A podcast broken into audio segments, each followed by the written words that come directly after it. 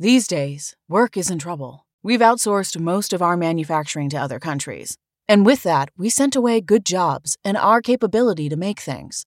American Giant is a clothing company that's pushing back against this tide. They make all kinds of high quality clothing and activewear, like sweatshirts, jeans, dresses, jackets, and so much more, right here in the USA. So when you buy American Giant, you create jobs in towns and cities across the country. And jobs bring pride, purpose. They stitch people together.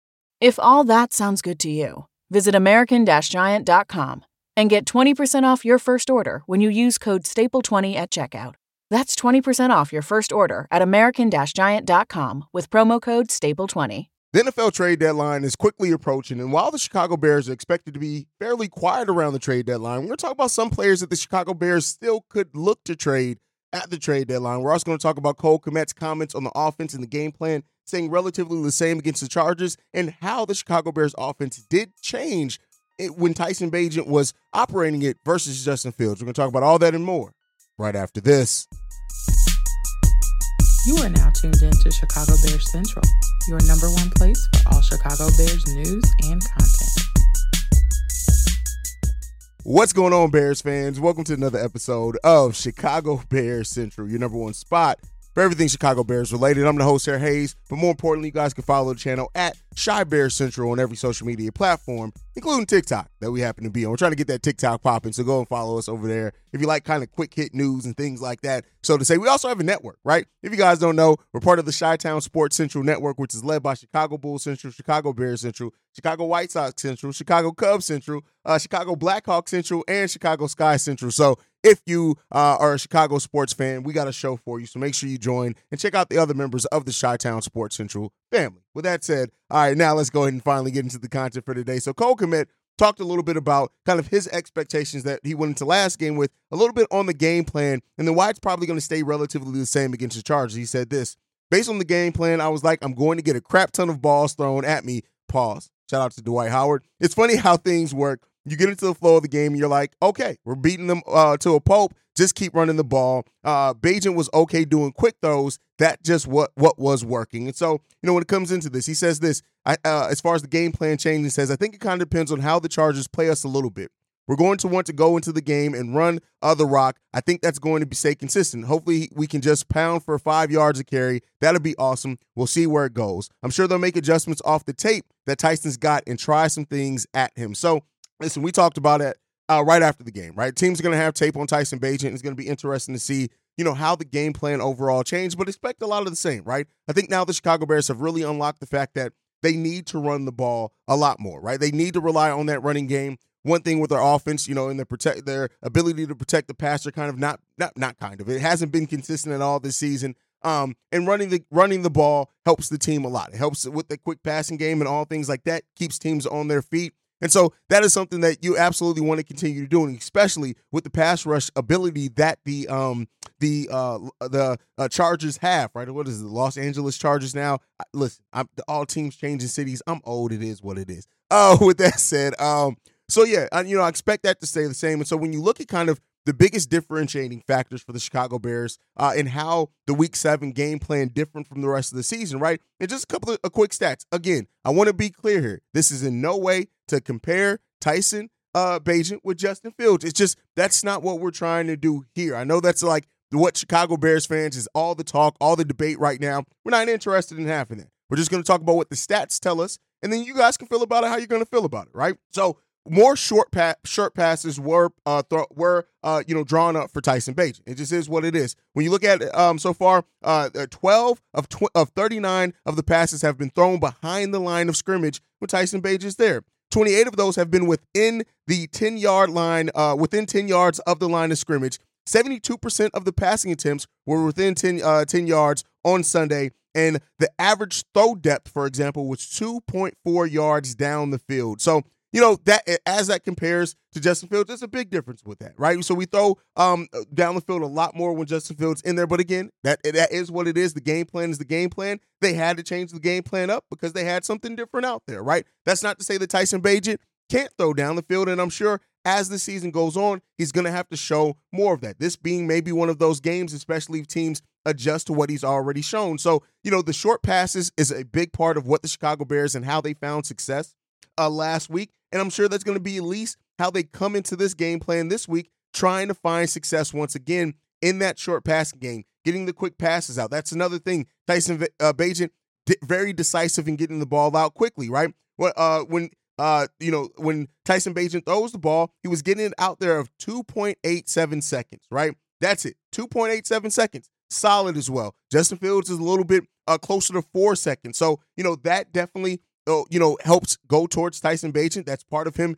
A, being decisive. That's part of the game plan and them having those checkdowns for him, things like that. So, all those things definitely play a part in it. You don't want to overlook that. Like I said, I, I kind of am a little bit hesitant to give the numbers with Justin Fields, not because, because I just know that that's going to devolve it into it. So, for example, um, 61% of Fields with Justin pa- uh, just what passes for Justin Fields were thrown within 10 yards, right? So that's a little bit different on that. Uh, right now, uh, Fields has a 16% deep ball rate, which isn't great at all uh, by the uh, either with that, right? And so right now, uh, Justin Fields averages throws down the field at 8.4 yards, which is six yards further than anything Tyson Bagent has averaged so far. So it is what it is. There, Justin Fields has an average of 9.5 depth per target uh, with that. So that is a change. And when people say like the offensive game plan didn't change at all, that is a drastic change. When you look at that, that is throwing it much shorter, extremely shorter, over half or well, less than half the distance that we usually throw it to. Now, again, that is not to say one way is the right way or another. We had success with it last game. That should have been the game plan. It worked against that team, and we'll see if that continues. You're not always going to be able to get off you know, short throws. Um, and a lot of times, so we'll end up seeing how teams adjust to that, right? And like I said, with Tyson Bagent, um, on Sunday he was 2.87 seconds, uh, 2.67 so far this year. When you look at that, that on Justin Fields, so far uh, for Justin Fields, it's been 3.23 average, with the lowest he's had it being 3.06. So definitely getting the ball out quicker, and it's catching defenses off guard. And so we'll have to see how that continues and if it works out against the the uh the Chargers in this week. But like I said, overall, really heavy run game. Expect heavy, heavy run game from that, and that's really uh you know a big part of the offense changes as well as just the amount of success we're able to have putting the ball on the ground. And so if that continues for the Bears, it's going to make a lot of things easy. Easy for any quarterback, right? If you are, are getting close to five yards per carry uh, out of your running game, it keeps the defenses on its heels, right? And so it, once they start packing the box, if they do, Wow, that's was that another pause? I don't know. With that said, uh, you know, it definitely can open up the passing game, and hopefully now, you know, the Bears can find success running the ball, and then we can see uh, how how Tyson Bagent does in throwing the ball more down the field. Again, this isn't for me a thing of let's make it this huge indictment on if if it, if it's better than Justin, if it's this, because Matt Eberflus has already told us, and until that changes, that that's the assumption we're going to go off of that Justin Fields is their number one quarterback, and Tyson Bagent is the backup. If Fields is healthy, he's going to start. It is what it is. And the data that we get from it is just going to allow us to process and see what things are working with the team a little bit better. I have no interest in discourse between Bears fans and arguing things that aren't going to change. Justin Fields is not being traded. Justin, they aren't moving off for Justin Fields, at least not yet. Now, could that conversation become more of a conversation as Tyson Bagent has more success and does some other things differently? Absolutely. You can't you can't deny that like if you end up if for example Tyson Bagent goes on a 2 3 game winning streak, it's natural to have those conversations, right? That's just that's the nature of sports. That's the nature of football. So, you know, we end up seeing with that one. Now, with that said, we talked about some of the things that that changed on the offense. What changed on the defense last week for the Chicago Bears? A little bit more blitz, still not a lot, right? We still didn't get to the quarterback too often. But the thing that kind of stood out the most is the, the using man coverage a little bit more. We use man coverage at almost 15% higher clip than what we had at any other time in in the game of football. Well, in the game of football this year in this season for the Chicago Bears. So you know that's definitely something that maybe uh, Matt Eberflus and this defensive staff may find that is a way to unlock a little bit more from this team. And so when you have a pass coverage that performed like it did last week, even and your quarter and your uh your defensive line does not have ability to get to the court to the quarterback, it really does help. It helps overall, right? So, you know, we'll see if that continues. Like I've said, this secondary, I think,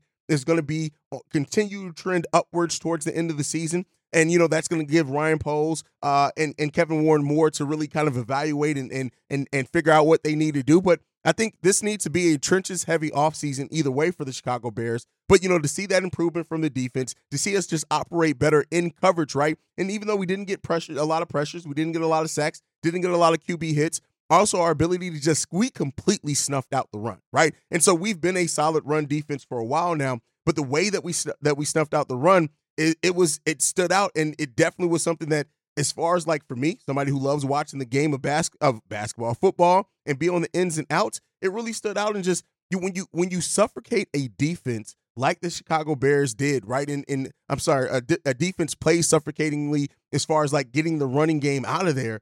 It it's it's a big thing for the Chicago Bears, and we're really on some upward trends with our offense and defense that you know really start pointing into a positive direction. Right now, we have the fifth best rushing offense in the game of football. We're averaging the 13th most points. We're averaging 22.6 points uh, right now. And our total offense, we're 18th, right? So we're trending upwards. We're also ninth in third down conversions, converting 43% of our our uh our uh, third downs, and we're eighth in red zone scoring. When we get to the red zone, we find a way to score 63% right there. So we're we're we're starting to correct some things definitely. Pass defense still ranked extremely low, 29th. We're 28th in uh, points allowed per game. We gave up a lot of big games of points, so there you go with that one. Right now, our rushing defense is fifth. We're averaging, we're only allowing 82 yards uh, uh, rushing on the ground per game so far this season. That's really good for the Chicago Bears as well. And total defense, a little bit below middle of the pack. We're 18th, right? So, you know, we are starting to go upwards, right? Still last in the league in sacks,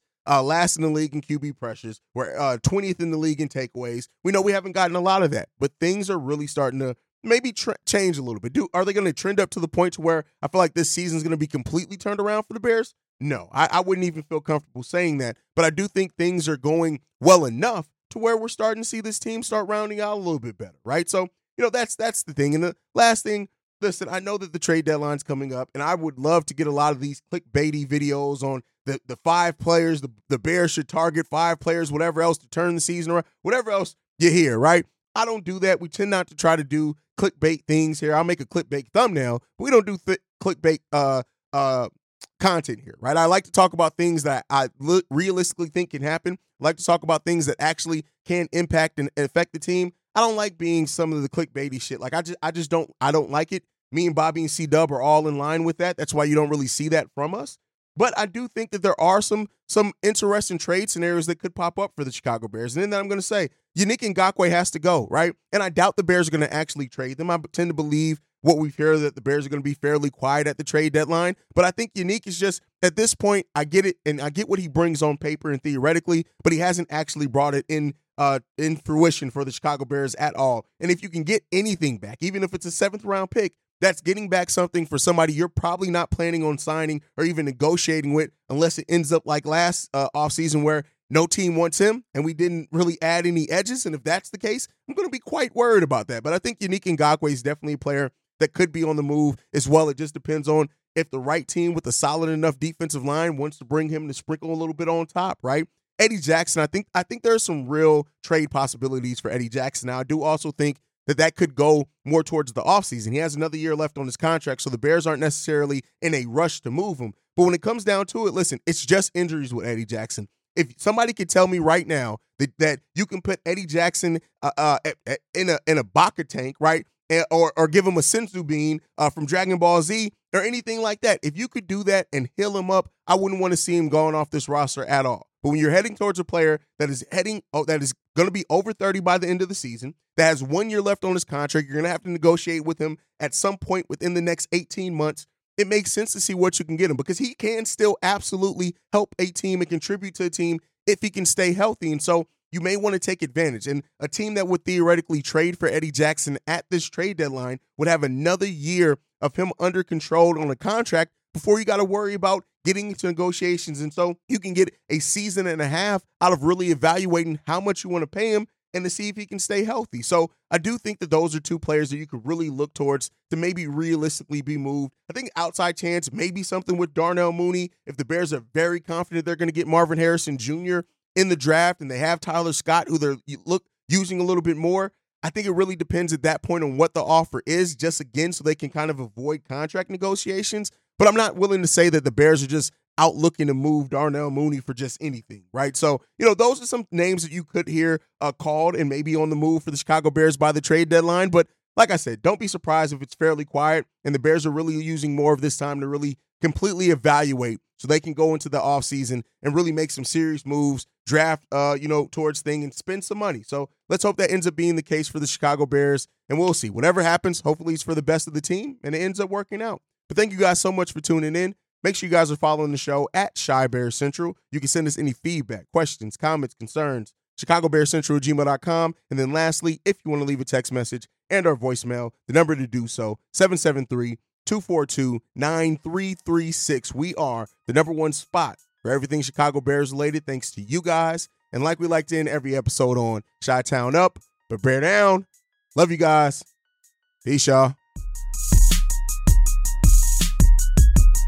This has been a presentation of the Break Break Media. Media.